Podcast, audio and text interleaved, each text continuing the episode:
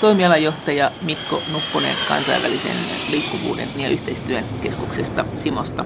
Ja missä tämä Simo nyt tulee? Tämä on siellä siis. Simo, se tulee Center for International Mobility. Te olette täällä Hakaniemen rannassa, ei opetushallituksen tiloissa, mutta siis samassa, samassa rakennus... rakennuksessa. Joo, ja kyllä. teillä on tämmöinen fuusio edessä. Ensi vuoden alusta äh, Simo ja opetushallitus yhdistyvät uudeksi virastoksi, jonka suomenkielinen nimi tulee olemaan edelleen äh, opetushallitus, mutta englanninkielinen tulee olemaan Finnish Agency for Education. Eli kun tässä nyt on ollut julkisuudessa muutama vuosi takaperin tämmöistä isompaa kuohuntaa siitä, että kun nuoriso menee osin teidänkin tukemana tai te koordinoitte sitä tukea, niin näillä Erasmus-vaihdoilla Keski-Eurooppaan ja sitten on puhuttu siitä, että siellä vaan ryypätään ja rällätään, niin kun te olette opetushallituksessa kiinni enemmän, niin voisi kuvitella, että entistä enemmän suunnataan tähän opiskeluun, onko se näin? No ei sitä ehkä ihan näinkään voi sanoa, kyllä mä sanoisin, että jo tällä hetkellä suunnataan opiskeluun, että en usko, että tämä meidän tuleva fuusiomme sitä asiaa siitä mihinkään muuttaa. Mutta muistan hyvin tämän, oli pari-kolme vuotta sitten tämä tapaus, että joku opiskelija kirjoitti blogia, oliko se Prahasta, ja iloisena kirjoitti, että hän ei ole täällä selvää päivää nähnyt. Ja mehän tietysti Simossa sitten jo viestinnän kanssa mietittiin, että tähän nyt täytyy jonkinlaista vastinetta kirjoittaa, ja onko tässä nyt jonkinlainen iso maineriski edessä. Ja, mutta se, mikä oli mainiota, niin itse asiassa meidän ei siihen paljon tarvinnut mitään vastata, koska opiskelijat itse vastasi siihen. Et siitähän seurasi netissä melkoinen keskustelu, jossa sitten muut opiskelijat, jotka ovat olleet niin kuin vaihdossa ulkomailla, kertovat, että ei se ole sitä. Että kyllä me täällä opiskelemme, että me luemme sivuainetta, jota ei Suomessa voi lukea, tai me opiskelemme muita aineita, me tutustumme täällä toiseen kulttuuriin, ja, ja tietysti me olemme nuoria, että kyllähän me juhlimmekin, että eihän sekään ole oikein, että me tänne tulisimme vaan istumaan kammiossa, että se me voi tehdä Suomessakin, me olemme täällä tutustumassa toisiin ihmisiin, mutta se, että me täällä vain koko ajan juhlisimme ja ryyppäisimme, niin se ei pidä paikkaansa.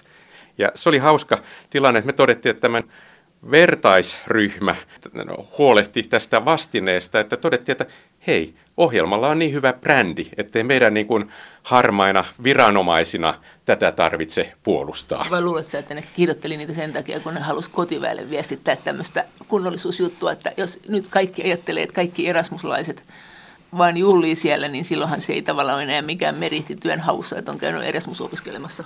Nuorten päähän tietysti on aina vähän vaikea katsoa, mutta tohtisinpä epäillä, että he kyllä kirjoittivat ihan asiaa. Kun sanoit tuosta, että, että sinne saatetaan mennä opiskelemaan jotain sivuainetta, mitä Suomessa ei voi opiskella. Ja silloin on kysymys ilmeisesti yliopisto- ja korkeakouluopiskelijoista yleisimmin. Tämähän koskee nykyään myös ammattioppilaitoksia.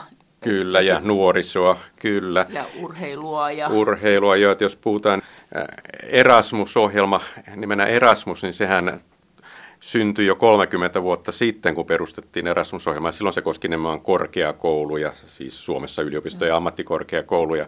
Mutta nyt tässä vuosien mittaan ohjelma on laajentunut ja vuoden 14 alusta alkoi uusi ohjelma nimeltä Erasmus Plus – joka tarkoitti siihen, että sen alle koottiin kaikki koulutus- ja nuorisoalan ohjelmat. Että siellä on kohderyhminä niin ammatilliset oppilaitokset, ammattiin opiskelevat, siellä on peruskoulut, lukiot, aikuisoppilaitokset. Aikuisoppilaitokset? Kyllä myös. Eikö siinä ole joku yläikäraja, että siihen saa tulla mukaan? Siis äh, ei ole oikeastaan. Että meillä on nuorisotoiminnassa, kun meillä on myös nuorisolle Joo. suunnattu, niin siinä on yläikäraja 30, mutta kyllä muuten ei ole se ei ole sidottu ikään, vaan se on sidottu äh, sinun opiskelustatuksesi. Et jos olet aikuisopiskelija korkeakoulussa, niin kyllä sinä voit lähteä tuota ihan tavallisen Erasmus-vaihtoon. Vaikka olisit eläkeläinen periaatteessa? Äh, no jos yliopisto ottaa eläkeläisen ja. opiskelijakseen. Ja kyllä meillä noissa aikuiskoulutuksen toiminnoissa on ollut myös nimenomaan eläkeläisryhmiäkin liikkumassa. Mutta mitkä maat ovat tällä hetkellä ne kaikkein suosituimmat, joihin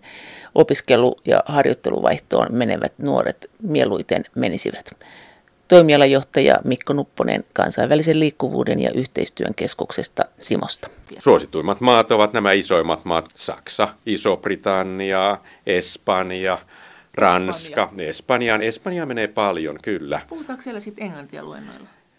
Kyllä, että kyllähän näissä niin kuin, Voisi sanoa, että tämän Erasmus-ohjelman myötä niin kun korkeakouluihin erityisesti, niin sinne on kehittynyt aika kattava englanninkielisten opintojen tarjonta tai muuta. Että, että tähän voisi kertoa niin anekdoottia Suomen päästä.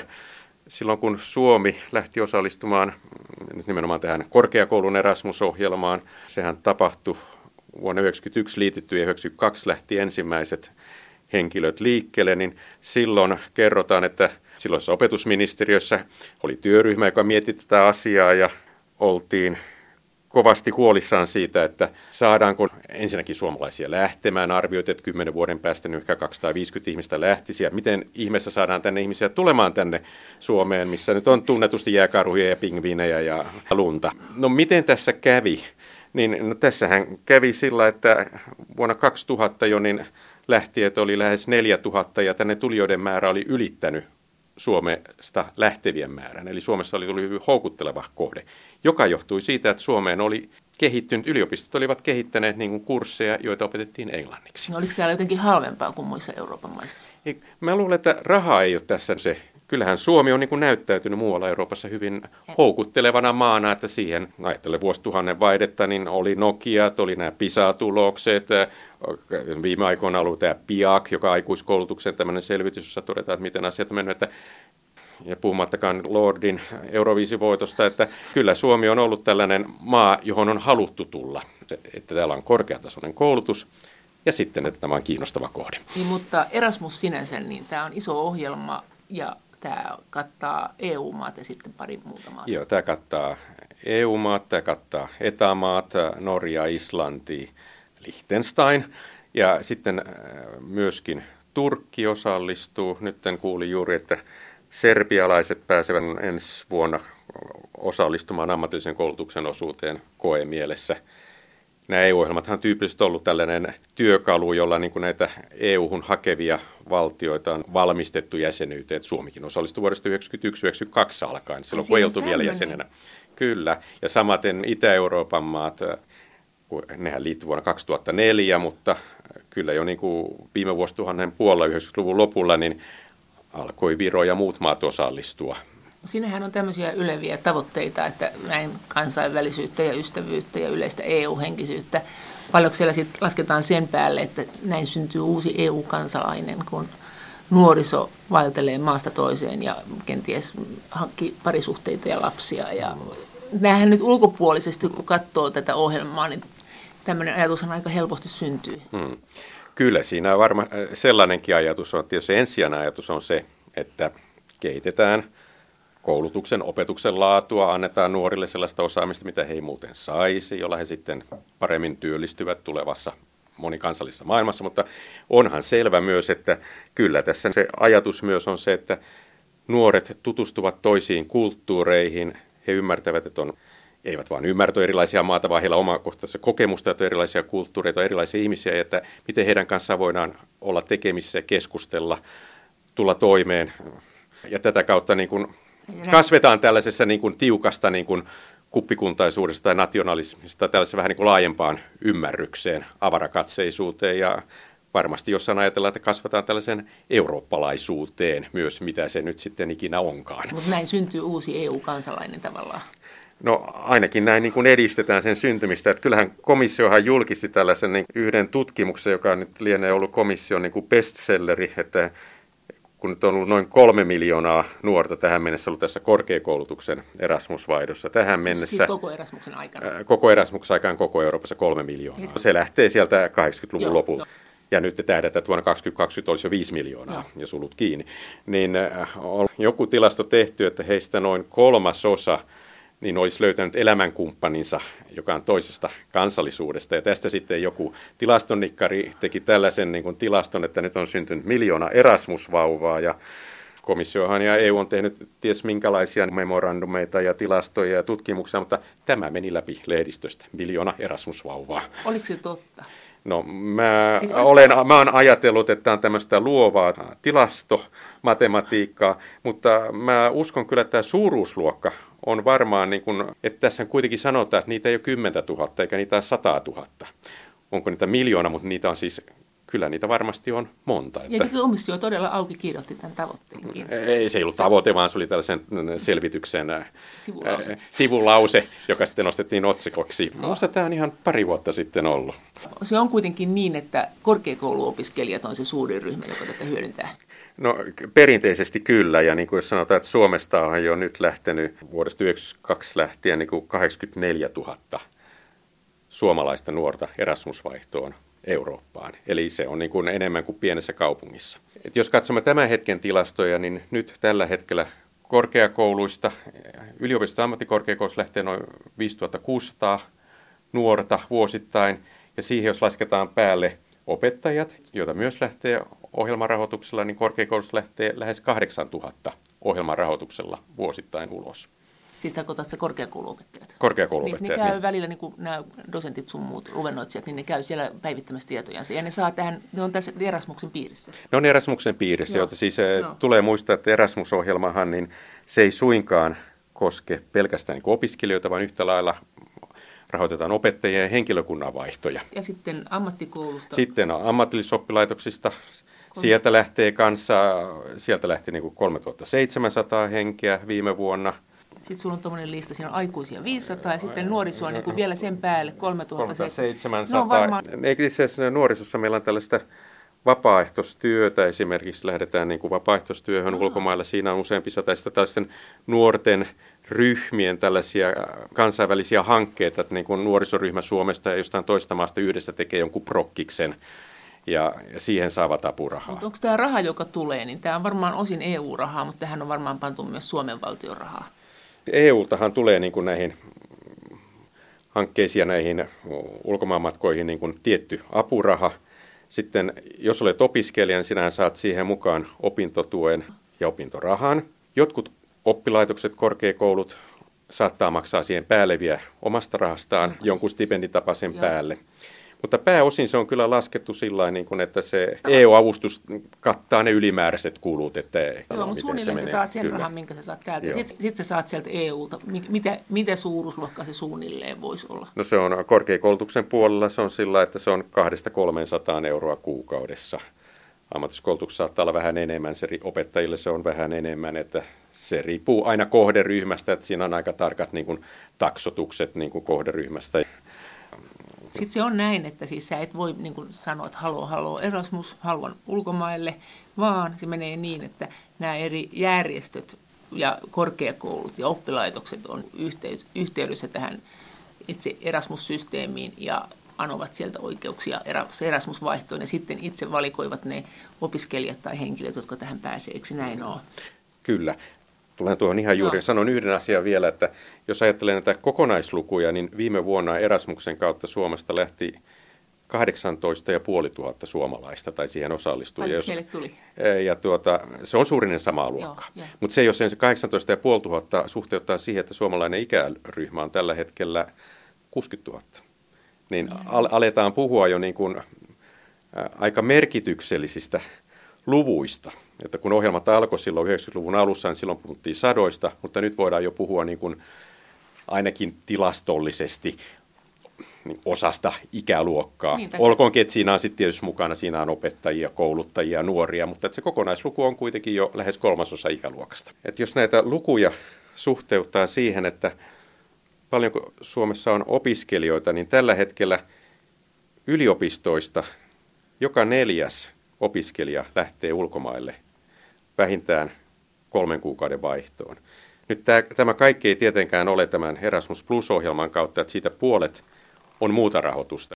Toimialajohtaja Mikko Nupponen kansainvälisen liikkuvuuden ja yhteistyön keskuksesta Simosta. Ja miten nämä lukukausmaksut? Jos sä nyt haluaisit vaikka nyt Oxfordiin, niin voisi kuvitella, että se ei olisi helppoa. Että siellähän on kovat lukukausmaksut. Että miten tämä tai no, mihin tahansa niin kuin maineikkaisiin yliopistoon sä haluat Suomesta lähtee, niin eikö sun sitten pidä maksaa ne huudet maksutkin? Eikö siis ä, ei tarvitse, että jos sä menet Erasmus-ohjelman kautta, niin silloin nimenomaan sinä et maksa lukukausimaksuja, vaan sinä menet sinne ikään kuin vaihto Ja Eli silloin kannattaa kyllä mennä sinne, missä on ne kovimmat maksut, jos onnistuu niin kuin siellä hillumaan niin kuin puoli ilmaiseksi. No jos tätä ajattelee näin taloudellisesta näkökulmasta, siinä tietysti voi olla muitakin näkökulmia, kyllä. jos vielä palaan sitten tuohon, niin se mikä tässä on ollut kiinnostavaa myös on se, että kun yleensä puhutaan ohjelmasta, että se Erasmus-ohjelma mielletään, että se on lähinnä korkeakoulutuksen ja. ohjelma. Mutta todellakin siinä nyt on mukana kaikki muut koulutussektorit ja nuoriso. Ja se, mitä usein ei tiedetä, että esimerkiksi tällä hetkellä ammatillisista oppilaitoksista, eli vanhan kansan kielellä ammattikouluista, joka kahdeksas lähtee jonkinlaiselle ulkomaanjaksolle. Siis tarkoitat että joku, joka haluaa vuorota vaikka putkimieheksi, niin lähtee vaikka heittämään keikan jonnekin Saksaan opiskelemaan saksalaisen putkimiehen taitoja? Kyllä. Tosin putkimies ehkä lähtisi Puolaan tähän kuuluisaan puolalaisen putkimiehen kouluun. Saksaan menee niin kuin automekaanikot. Ravintolalalta varmaan lähdetään Ranskaan Joo. ja Etelä-Euroopan matkailuala lähtee sinne. Ja tyypillisesti sinne mennään tekemään, kun ammatillisessa oppilaitoksessa on tämä työssäoppimusjakso, että osa opinnoista suoritetaan yrityksissä tekemällä työssä oppimista, niin mennään tekemään tämä työssäoppimisjakso ulkomaille. Ja siitähän on aivan niin kuin hienojakin kokemuksia, että joku konditori, opiskelija lähtee Viiniin ja tutustuu siellä sokeri konditoria, mikä se termi onkaan, tuota, taitoihin, palaa takaisin Suomeen, perustaa omaan yrityksen. Ja silloin on kysymys tästä kansainvälisestä harjoittelusta. Niin, tai tässä nyt puhutaan... Niin kuin, Sekä opiskelusta että harjoittelusta. Joo. Niin, tai tässä puhutaan oikeastaan ammattiin opiskelijoiden työssä oppimisjaksoista ulkomailla. Miten nämä hankitaan, nämä paikat sitten? No, nämä paikat, aika usein, jos puhutaan ammatillisesta koulutuksesta, niin ne kyllä hankitaan niin kuin oppilaitosten kontakteilla. Niin, oppilaat hommaa. Niin. Hommaa, kyllä. Että jos ajatellaan tätä koko mekanismia, niin se mekanismihan on se, että Euroopan unioni maksaa kullekin maalle tietyn rahasumman, Suomen tapauksessa noin 30 miljoonaa euroa vuodessa nyt tällä hetkellä käytettäväksi Erasmus Plus-ohjelman apurahoihin. Kansainvälisen liikkuvuuden yhteistyön keskus SIMO, eli me täällä, niin jaamme tämän rahasumman eteenpäin oppilaitoksille hakemusten perusteella. Siinä on toki myös sitten erilaisia kehittämishankkeita, mutta jos puhutaan näistä liikkuvuushankkeista, niin se jaetaan niin hankkeiden perusteella myös niin oppilaitoksille ja sitten oppilaitokset itse sitten valitsevat lähtevät nuoret, niille. jakevat niille, kyllä. Jos sä oot niin kuin viisas oppilaitos, niin sähän et sano, että menkää niihin kalliisiin yliopistoihin, vaan sä sanot niille, että menkää niihin halpoihin, niin voidaan useampi lähettää. Ei, kun, mun mielestä tämä raha ei ole tässä nyt niinkään se kyse. Tässä on se, että niin kun yliopistoilla on kahdenkeskisiä sopimuksia oh. muiden maiden yliopistojen kanssa – jossa on niin kuin sovittu, että minkälaista yhteistyötä on, ja siinä on myös keskusteltu, että, että on sovittu määrät, ja on ehkä sovittu, että mitkä on kielitaitovaatimukset, oh. että vaaditaanko tänne ranskan kielen taitoa vai onko englanninkielisiä kursseja, ja nämä on sovittu. Sitten, kun, sitten taas yliopisto tekee niin kuin oppilaan kanssa sopimuksen siitä, että mitä hän menee opiskelemaan. Että siinä opiskelee usein niin kuin itse selvittää, että minkälaisia aineita hän haluaa opiskella, tutustuu siellä näihin ää, Ähm, mitä on tarjolla. Mitä on tarjolla ja kuulostelee ehkä kavereilta, jotka on ollut aikaisemmin, ehkä siellä on vähän netistä tietoja. Ja hän tekee sitten itselle oman opintosuunnitelman, siitä sitten tällainen learning agreement tämän ja. opiskelijan kanssa, joka sitten on, niin kuin siinä on kirjoittaa oikeasti, mitä hän haluaa opiskella. Sitten hän hakee tätä paikkaa, että aika usein niin kuin Joko Mutta saa hän... paikan tai ei, ja sitten hän menee sen kanssa ulkomaiseen korkeakouluun, Jossa. ja siellä sitten suorittaa tämän mukaisesti ne opinnot. Mutta sen tavallaan sen esikarsinnan ja sen hyväksynnän ja, ja sen, että kuka pääsee, niin sen päättää korkeakoulu. Se päättää korkeakoulu. Se, se taistelu käydään siellä, että onko sulla kellon paras opintosuunnitelma, kellon paras kielitaito, eikö sekin testata ennen kuin lähdetään? Sanotaan näin, että siitä tietysti käydään jonkinlainen kilpailu, mutta nyt kun se tilanne on se, että esimerkiksi korkeakoulusta joka neljäs pääsee lähteen, niin kyllä se tilanne alkaa käytännössä olla se, että jos sinä haluat lähteä, niin kyllä sinä käytännössä pääset lähtemään. Että se voi olla se, että esimerkiksi mm, tiedät, että kaupallisilla aloilla voi olla sellainen, että siellä on tosi tiukka kisa joihinkin paikkoihin, niin voi olla, että sinä et ehkä pääse juuri siihen yliopiston korkeakouluun, minne haluat, mutta kyllä se tilanne alkaa olla nykyisin sen verran onnellinen, että jos sinä todella haluat päästä, niin sinä pääset. Ja tämähän on merkittävä muutos, että jos ajattelee silloin, kun minä opiskelin 1900 jotain, niin sehän oli harvat ja valitut, jotka pääsi lähtee. Et sinähän mentiin sitten isän suhteilla, tai muuten nykyisin sanottaisiin hienosti isän verkostoilla, mutta, mutta nythän on se, että kyllä tämä asia on tasa-arvoistunut, että jos sinä haluat lähteä, niin jotain kautta pääsee. Ei nyt jos voi aina sanoa, että ihan jokaikinen pääsee, mutta kyllä sanon, kun tilastollisesti voi sanoa, että tämä on jo hyvinkin tasa-arvoista. Millä logiikalla sen pystyy päättelemään, että mitä tarvii? Mistä sä voit löytää sen, että että mikä palikka mulle sopii. Ja ennen kaikkea tietenkin myös sen, että onko siellä jotakin esivaatimuksia ennen kuin sinne voi hakea. Sen tietää ilmeisesti siellä oppilaitos itse. Oppilaitos tietää itse. Tämä on se, että nämä, niin kuin sanoin, niin oppilaitoksilla on keskenään sopimuksia ja niissä Joo. on niissä on niin kuin keskusteltu myös nämä vastaavuudet ja niin kuin, täytyyhän oppilaitoksen niin kuin lähettää jonkun opiskelija jonnekin, niin olla niin kuin selvittänyt se asia, että se opinto, jonka tämä opiskelija siellä ulkomailla suorittaa, niin se on sellainen, että he voivat sen hyväksi lukea. Tässähän nyt ei ole kyse vain, että mennään opiskelemaan jonnekin ja sitten tulet takaisin ja teet ne opinnot uudestaan Suomesta, vaan se on hyvin tärkeää, että sä saat ne opinnot niin kuin sisällytettyä suomalaisiin opintoihin. Ja tämän takia se on sitten oppilaitoksessa keskenään sopinut, että mitä voi hyväksi lukea. Se Voihan siinä tietysti opiskelija olla aktiivinen ja selvittää itse ja sitten esittää sitä oppilaitokselleen, että eikös näin kävisi. Eikö, Eihän sekään ole poissuljettua. Eikö, eikö tässä ole vielä sekin ihmeellisyys tässä Erasmus-jutussa, että tässä jotenkin autetaan jopa asunnon hankkimisessakin, opiskelija-asunnon, jonkun, jollakin lailla tuetaan usein, että ei, ei sinne lähetetä niitä ihmisiä ihan niin omineen vaan seikkailemaan, vaan että siinä on jonkunnäköinen tukiverkosto mukana. Ky- kyllä, tähän on syntynyt niin kuin vuosien mittaan tällainen aika selkeä struktuuri, myös semmoisen niin kuin vastaanottavat mekanismit, että on opiskelija-asuntolat, mihin opiskelijat voidaan sijoittaa ja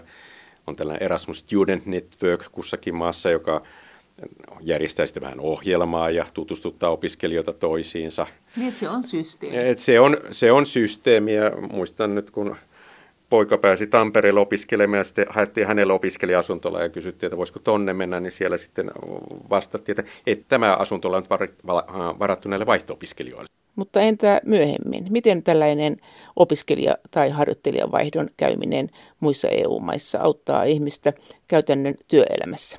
Toimialajohtaja Mikko Nuppunen kansainvälisen liikkuvuuden ja yhteistyön keskuksesta Simosta.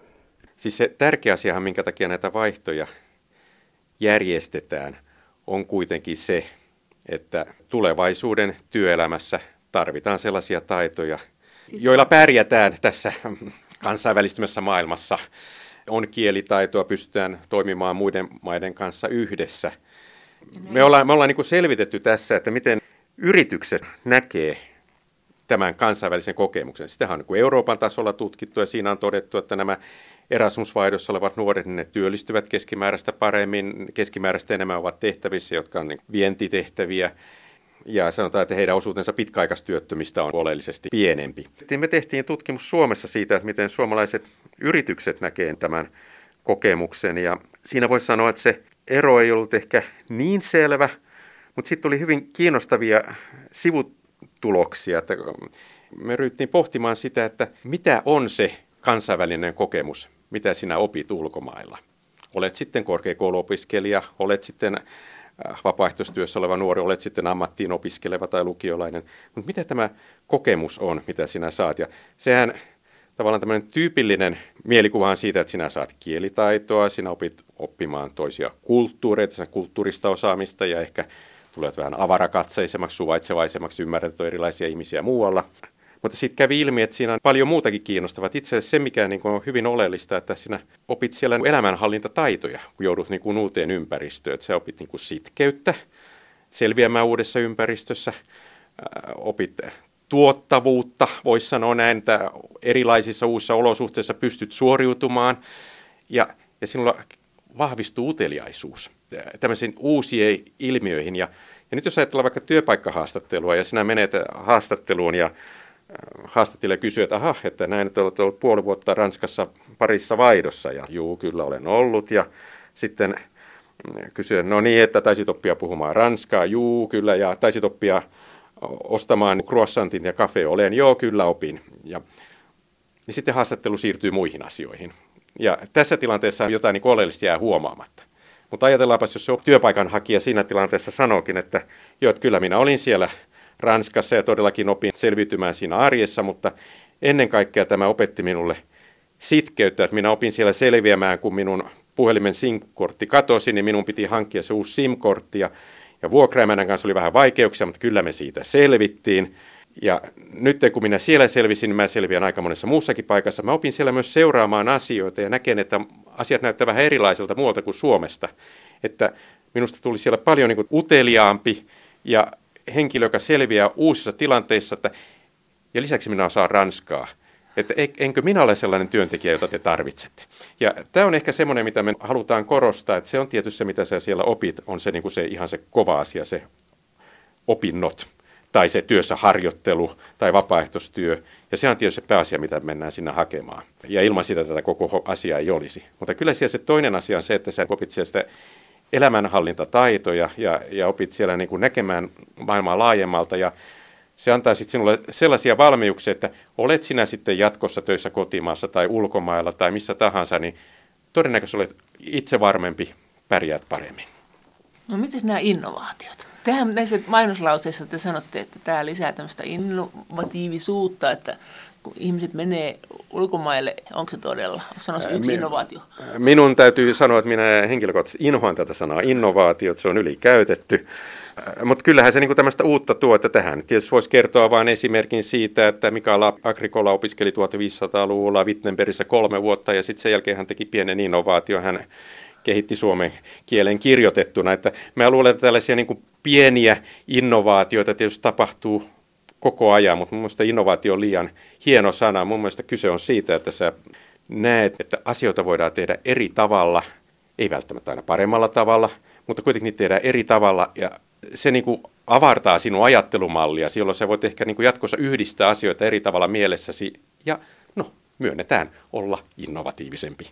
No entäs tämmöinen tuijotteluosio? Siis kauhean moneen työhön ja saavutukseen liittyy tämmöiset aika pitkät tämmöiset tuijottelujaksot, että, että vaan joutuu miettimään ja miettimään. Sitä usein kuitenkin, kun puhutaan näistä ulkomaan harjoitteluista ja ulkomailla käymisistä ja, ja ihmisistä, jotka on niin tänään Lontoossa ja huomenna Saksassa ja ylihuomenna Luxemburgissa ja, ja on laajat verkostot, niin sitä usein miettii, että milloin ne ehtii tuijotella, milloin ne ehtii miettiä, mitä mieltä ne on, milloin ne ehtii tehdä sen henkisen työn. Miten te suhtaudutte tähän asiaan, että oletteko te sitä mieltä, että tämä on niin epäoleellista puhetta vai onko tässä se vaara, että et tulee semmoinen matkailukuume, niin kuin tulee reissusta, niin sitähän usein sille, että mihin me seuraavaksi menee, että ei osaa asettua eikä osaa keskittyä. Kyllä, minusta äh, tuo on ihan hyvä kysymys ja itse olen sitä mieltä, että kyllä ihmisen pitää myös tietää, mistä on kotoisin. No teillähän on se raja, että ei, ei, ei siellä koko ajan siellä erasmus voi olla. Ei voi olla koko aikaa ja eihän tässä nyt voisi sanoa näinkin, että eihän tässä ole tarkoitus tuottaa tällaisia niin kuin pelkästään eurooppalaisia uraraketteja, vaan kyllähän tässä on enemmänkin tarkoitus, että aivan tavalliset suomalaiset saavat tällaisen ulkomaan kokemuksen, joka niin kuin kasvattaa heitä ihmisenä. Opit ymmärtämään, että asiat on vähän eri tavalla eri puolilla ja niiden muidenkin kanssa voi pärjätä. Ja se on ehkä se, niin kuin se keskeinen asia. Että se on ihan selvää, että tavallista elämää se kuitenkin on. Jotkut tietysti lähtee sitten niin kuin huikealle globaalille uralle, näin on. Mutta onhan niinkin, että, että jos vaikka ammattiin opiskeleva autonasentaja on kahdeksan kuukauden työsopimusjaksolla Saksassa autotehtaassa tulee takaisin, että vaikka hän ei sen jälkeen paljon maailman liikkuisikaan, niin kyllähän varmasti pystyy ne saksalaiset manuaalit paremmin hallitsemaan ja sitten kun tulee Saksasta vieraita, niin hän pystyy heidän kanssaan paremmin toimimaan, että nythän maailma muuttuu koko ajan sillä, että eihän se kansainvälisyys ole sitä, että mennään rajojen yli. Vaan niin kuin, että kyllähän joka ikinen meillä, joka täällä on kotimaassa, niin tavalla tai toisella törmää siihen, että asiat tulevat muualta. Mihin suuntaan tämä on kehittymässä tämä Erasmus-ajattelu? Tämähän on tavallaan aika hienoa, että kun mennään ulkomaille, niin mennään oppiin sitä omaa alaa. Ja jos kuitenkin tarkoitus on ennen kaikkea, tai ainakin hyvin vahvasti myös mm. kansainvälistyä, niin aiotteko te tulevaisuudessa, aiotaanko Erasmuksessa, niin liittää tämä semmoiseen normaaliin turisteiluun. Että onhan niin, niin turistin elämä usein aika tylsää. Se on, että missä, mihin mennään syömään. Tuossa on tuommoinen nähtävyys, jota en ikinä kotimaassa kattelisi, mutta kai se on katsottava, kun tänne on tultu niin, niin aikooko tämä Erasmus laajentua niin, että kun sä meet nyt vaikka, saisit vaikka nyt teurasta, ja se, niin sä voisit mennä vaikka Puolaan johonkin megateurastamoon katsomaan sitä hommaa ja vaikka saamaan pienen koulutussession niin kuin, niin kuin syvemmin, jolloin sisämarkkinat kivasti sillä tukevoituisi? No en, enpä uskoisi, että tämä mihinkään turistisuuntaan niin kuin liittyy. Ei, mutta voisiko? Niin, onhan tämä tavallaan turismia, mutta tämähän on tämmöistä jalostettua turismia. Tämä on jalostettua turismia, niin ja tietysti siihen liittyy tietysti se asia, että kun sinä olet siellä, niin tokihan sitä oletetaankin, että sinä tutustut siellä siihen maahan ja katselet. Että on, onhan tämä tietyllä tapaa, en tiedä, opintoturismia. Niin. Että voisiko tätä, niin kun, jos ajatellaan, että tämmöisiä rahoja ja projekteja on, niin voisiko tätä laajentaa? Voisiko tehdä tämmöinen yritysten yhteisverkko, että kun nyt tuutte mm. vaikka, vaikka meidän kaupunkiin, niin käytkää nyt katsoa meidänkin suklaatehdas. No mä ehkä näkisin siis se, että mihin suuntaan tätä niin haluaisi laajentaa, on se, että nythän nämä määrärahat on koko ajan kasvaneet. Mm. Niin se, mitä itse toivoisin, olisi se, että entistä enemmän voitaisiin mahdollistaa, että erilaiset koululaisryhmät ja koulujen opettajat pääsisivät liikkeelle. Miksi koulu? Koulusta on vähän liian pieni? Ajatellaan lukiolaisia, peruskoulun niin. yläaste, en, en ajatellut alaastetta. No. Niin eh, siellä jo nyt on varsin kiinnostavia tällaisia, että ollaan niin netin välityksellä yhteydessä toiseen maahan ja keskustellaan, että, että tehdään jonkinlainen pieni vesialan koulutusprojekti, jossa kolmessa maassa tutkitaan, että miten vesistön suojelu tehdään ja joku tutkii jokia, joku järviä ja joku pohjavesiä ja sitten ehkä käydään pieni vierailu toisessa maassa, siinä tutustutaan toisiinsa ja, ja sitten tehdään lopputyöt ja katsellaan niitä netin välityksellä. Paitsi että sä niin opit jotain uutta muista maista, niin sitten sä myös niin tutustut muun kansalaisiin. No onko sitten näin, että tämä nimenomaan tämä Skype, Skypetys ja netti tulee tekemään sen, että sun on, ehkä sun ei enää tarvitsekaan niin kuin siirtyä niihin muihin maihin. Sä elät vaan sen muun maan elämää netin kautta. Hmm. Kyllähän tämä, mä luulen, että netti tulee kyllä mullistamaan tämän. Kyllä, kyllä se on ihan selvä ja se tulee antaa aivan erilaiset mahdollisuudet. Tämä on aivan totta, että ei hän nykyisin enää välttämättä tarvitse lähteä ulkomaille. Että kyllähän hyvin paljon me puhutaan kotikansainvälistymisestä. Mm. Ja tulee vierailijaryhmiä ulkomailta Suomeen, samalla tavalla kuin suomalaiset lähtee vaihtoon ulkomailla, niin Euroopasta tullaan vaihtoa Suomeen. Ja siinä tutustutaan.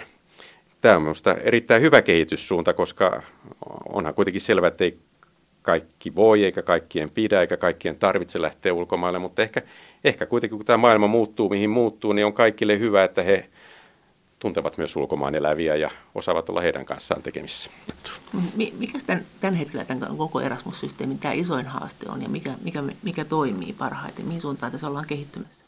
Voisi sanoa että tässä niin kuin vuosikymmenen mittaan, niin tästä on kyllä kehittynyt hyvinkin toimiva mekanismi, että tämä toimii hyvinkin sujuvasti. Jos ajattelee sitä, että mä aikana kun mä opiskelin, niin mulla oli harjoittelupaikka kesällä Saksassa. Ja sitten mä ajattelin, että mä innostuin siitä niin, että mä pääsin tänne opiskelemaan yhdeksi lukuvuodeksi. Ja no mä menin, palasin Suomeen ja sitten kirjoittelin kolmeen neljään saksalaiseen korkeakouluun. Sitten nyt puhutaan 70-luvun lopusta, mennään niin paljon taaksepäin. Siis kirjoittelin ja varmaan viidestä korkeakoulusta kolme lähetti jonkun opintoppaa minulle. Niitä minä tavasin ja siinä kului pari-kolme kuukautta ja sitten minä totesin, että mä en tiedä mitä sitten tapahtui, oliko tyttöystävä vaihtui tai jotain, mutta sitten se projekti jäi. Ja nythän on sillä, että sinä kävelet oman oppilaitoksesi Erasmus-koordinaattori luo ja sanot, että minä haluaisin lähteä ulkomaille ja sitten sinä katselet listaa, missä siellä on ja puolen vuoden päästä sinä lähdet. Tämä on ehkä se suurin menestys, että tähän on luotu tämmöinen mekanismi, jolla tämä asia toimii. Ja samalla sitten tähän ei ole pelkästään vain niin tietysti nuorten näkökulmasta, vaan myös oppilaitoksille on syntynyt tämmöinen verkosto, että, että hyvin tyypillisesti suomalaisissa oppilaitoksissa on kymmeniä niin kuin yhteistyöoppilaitoksia muualla Euroopassa. No, ja, ja tämä menee hyvin, mutta se, jos mennään sitä haasteisiin. Yksi haaste on se, että nyt seuraavan neljän vuoden aikana nämä Erasmus-määrärahat tulee kasvamaan aika merkittävästi. Tässä lasketaan, että saattaa 50-60 prosenttia tulla lisää rahoitusta. Ja tämähän on loistava tilaisuus, että nyt entistä useammat pääsevät vaihtoon.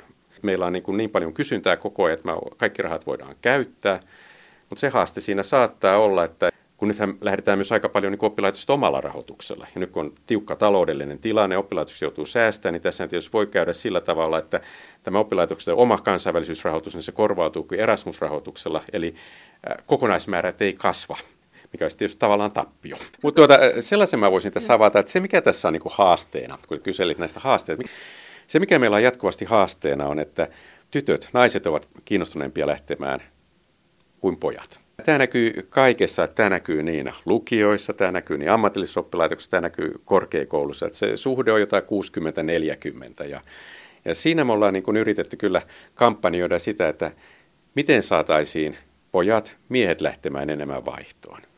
Et meillä esimerkiksi ammatillisessa oppilaitoksessa oli sellainen kampanja, kun helpostihan se käy sillä tavalla, että kun lähdetään vaihtoon, niin oppilaitos valitsee sen eturivin kympin opiskelija, joka lähetetään vaihtoon, koska se tiedetään, että tämä pärjää siellä ja menee hyvin, ei tuota ongelmia eikä saata lähettävää oppilaitosta häpeää. Ja se takarivin poika helposti jää lähtemättä.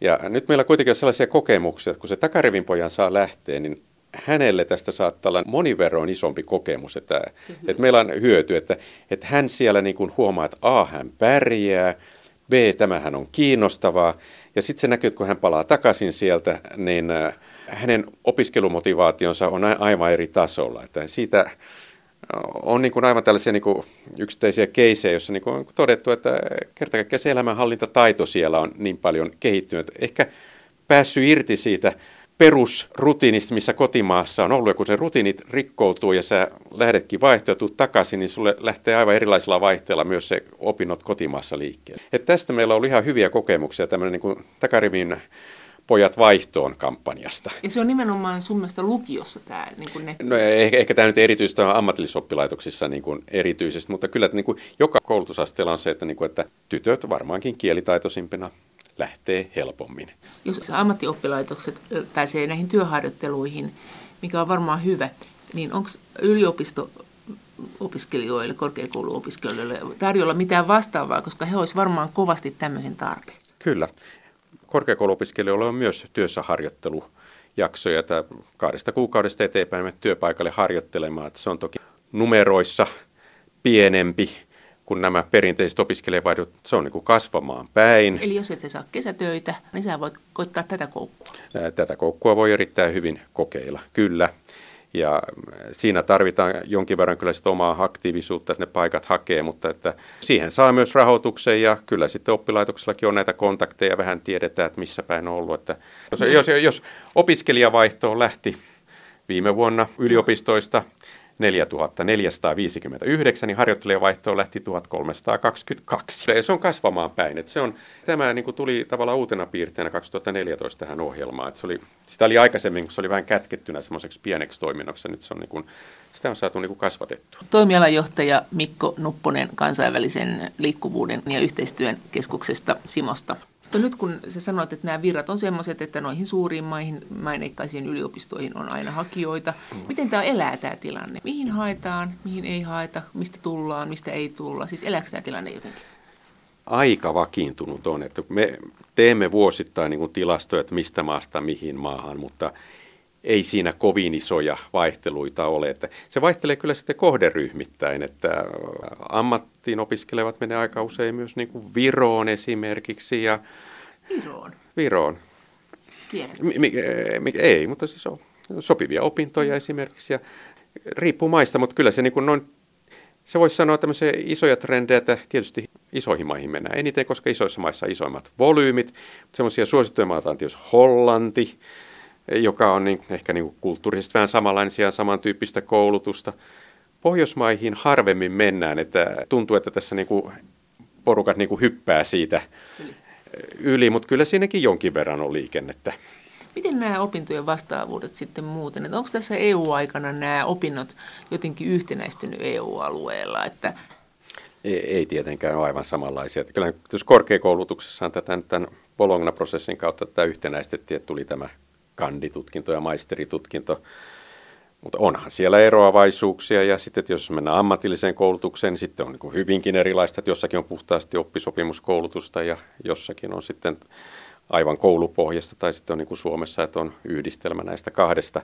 Mutta se perustuukin siihen, että oppilaitokset keskenään sopii, että ja siinähän, kun näissä ohjelmien kautta rahoitetaan myös näitä opettajia ja henkilökunnan vaihtoja, nämä usein on sellaiset, että sinne mennään ja tutustutaan ja katsotaan, että minkälaisia nämä kurssit täällä toisessa maassa on ja voitaisiko niitä lukea hyväksi Suomessa ja, tai voidaanko Suomesta hyväksi lukea muualla, että samanlaisiinhan ammatteihin sitä pohjimmiltaan koulutaan tai samanlaisiin, niin kuin, samanlaisia tutkintoja tehdä, että kyllä sieltä niitä riittävän vastaavia osuuksia aina löytyy, mutta voi olla jotkut oppilaitokset voi olla sellaisia, että sieltä voidaan helposti ottaa joku isompikin kokonaisuus ja toiset sitten sellaisia sieltä käsin poimitaan muutamia. Mutta sitten vähintään yhtä tärkeä asia tässä on se, että tämähän on myös opettajille, kouluttajille suunnattu ohjelma. Että opettajat, kouluttajat, ja niitä lähtevät toiseen maahan vaihtoon, tutustuvat sen toiseen maan koulutukseen, ehkä benchmarkkaavat sitä koulutusta sieltä, että voitaisiinko sinne lähteä, lähettää vaihto-opiskelijoita, mutta yhtä lailla niin kuin tutustuvat siellä niin kuin opiskelumenetelmiin tai tuodavat uusia pedagogisia käytäntöjä tänne ja yhtä lailla viemistä. Että kyllähän se tässä myös täytyy sanoa, että niin kuin helposti sitä, niin kuin tätä asiaa kuvittaa sillä tavalla, että Suomesta mennään muualle oppimaan. Mutta vähintään yhtä paljonhan se on sitä, että muualta tullaan Suomeen oppimaan.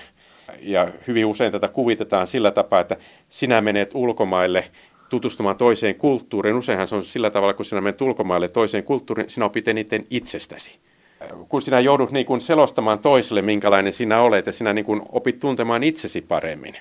Että tässä niin kuin, täytyy nähdä tässä niin kuin moneen suuntaan liikkuvia asioita. Usein kun tulee ulkomaalaisia vierailijoita meille ja me selostaa heille suomalaista koulutusjärjestelmää, niin enemmän me opitaan siitä itse siitä suomalaisesta koulutusjärjestelmästä, koska me joudutaan kuvittaa sitä koulutusjärjestelmää ulkomaalaisille sillä tavalla, että he sen ymmärtävät ja se tavallaan niin kuin aukaisee meille joitakin asioita.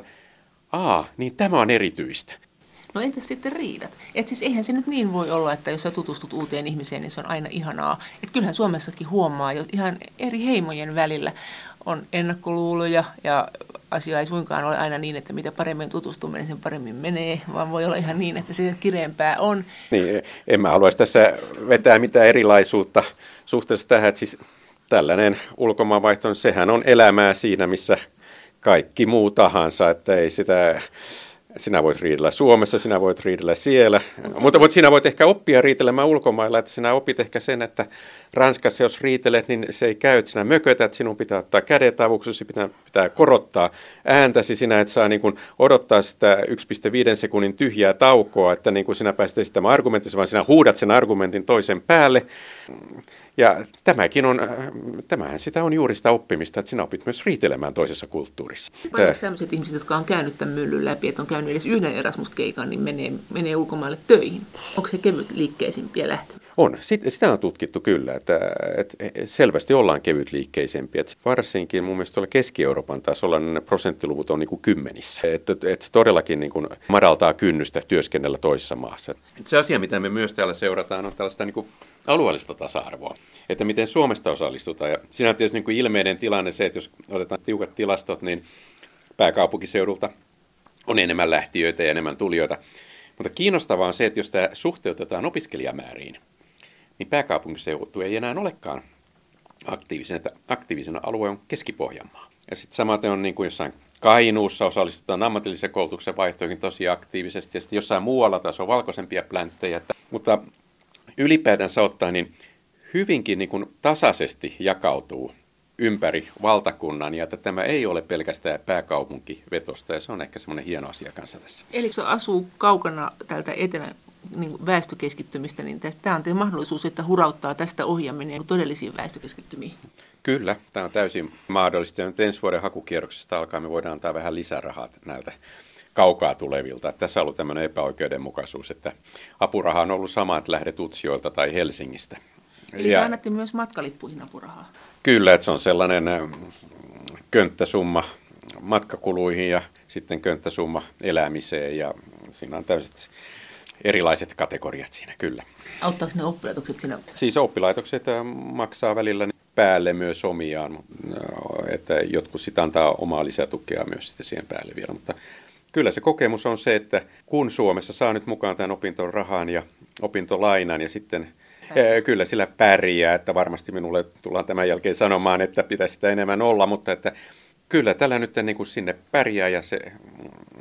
Niin, sitten kun katsoo noita nettisivuja, niin näyttää siltä esimerkiksi, että aika monessa oppilaitoksessa on opiskelijaruoka ja kaupungeissa on opiskelijalippuja, että ei tämä ole Suomen erikoisuus, että opiskelijapudjetti on mahdollistettu sillä eläminen muissakin maissa. Kyllä, näin on. Ja toisaalta sit siitä syystä me maksamme isommat apurahat tai korkeakoulut maksavat isommat apurahat meidän säännöstemme mukaisesti äh, harjoitteluvaihtoon lähteville, koska harjoitteluvaihtoon lähtevät niin usein he eivät aina välttämättä pääse asuun opiskelija-asuntolaan. He saattaa olla, että he joutuvat vuokraamaan vapaalta markkinoilta asunnon ja eivät ehkä välttämättä pääse kaikkien opiskelijaruokailujen mukaan. Että sen takia heille taas on sitten isommat apurahat. Näin sanoi toimialajohtaja Mikko Nupponen kansainvälisen liikkuvuuden ja yhteistyön keskuksesta Simosta. Kiitos teille kaikista viesteistä. Viestejä EU-asioihin ja näihin ohjelmiin liittyen voi lähettää edelleen sähköpostiosoitteeseen maija.elonheimo.yle.fi ja sen lisäksi me voimme ohjelman aikana keskustella näistä asioista kanavan lähetysikkunassa.